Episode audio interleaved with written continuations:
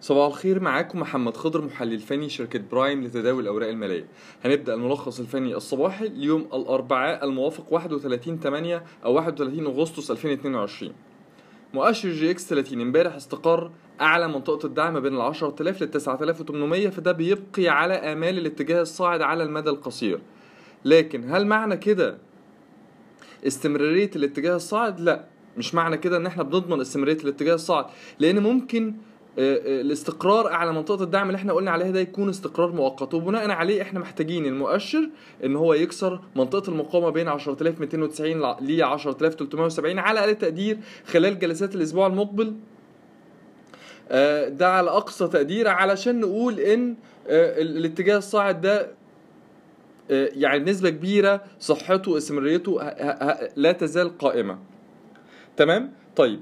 بالنسبة لمؤشر EGX 70 مؤشر EGX 70 أغلق امبارح على آه، ارتفاع فاصل 32% عند مستوى ال 2216 لحد وقتنا الحالي الأثر السلبي للشمعة العاكسة الاتجاه اللي إحنا قلنا عليها اللي هي ال shooting star ده هيفضل قائم طول ما المؤشر بيتحرك أدنى مستوى المقاومة عند 2258 2258 آه، من الضروري برضو على مكونات مؤشر EGX 30 آسف على مكونات مؤشر EGX 70 مش بس إن هي تحافظ أو أو تستقر أو تتداول فوق مستويات دعومها لكن من المهم إن هي برضو تكسر مستويات مقاومة السابقة اللي هي ابتدت تنزل منها عشان يأكد لنا على انتهاء التصحيح وعلى قدرة الاتجاه الصاعد على الاستمرار.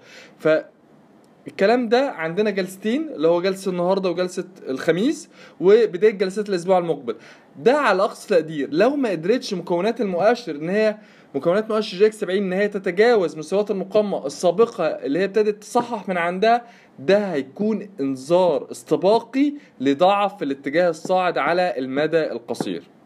طيب الملخص بالنسبة لمكونات مؤشر EGX 30 و EGX 70 إن أنا الفترة اللي جاية أتعامل بحذر وإن أنا أركز على مستويات الدعم والمقاومة بالنسبة لمكونات لكل مكون من مكونات المؤشرين وضرورة إن أنا أفعل مستوى وقف الخسارة في حالة إن مستوى الدعم ده اتكسر. شكرا.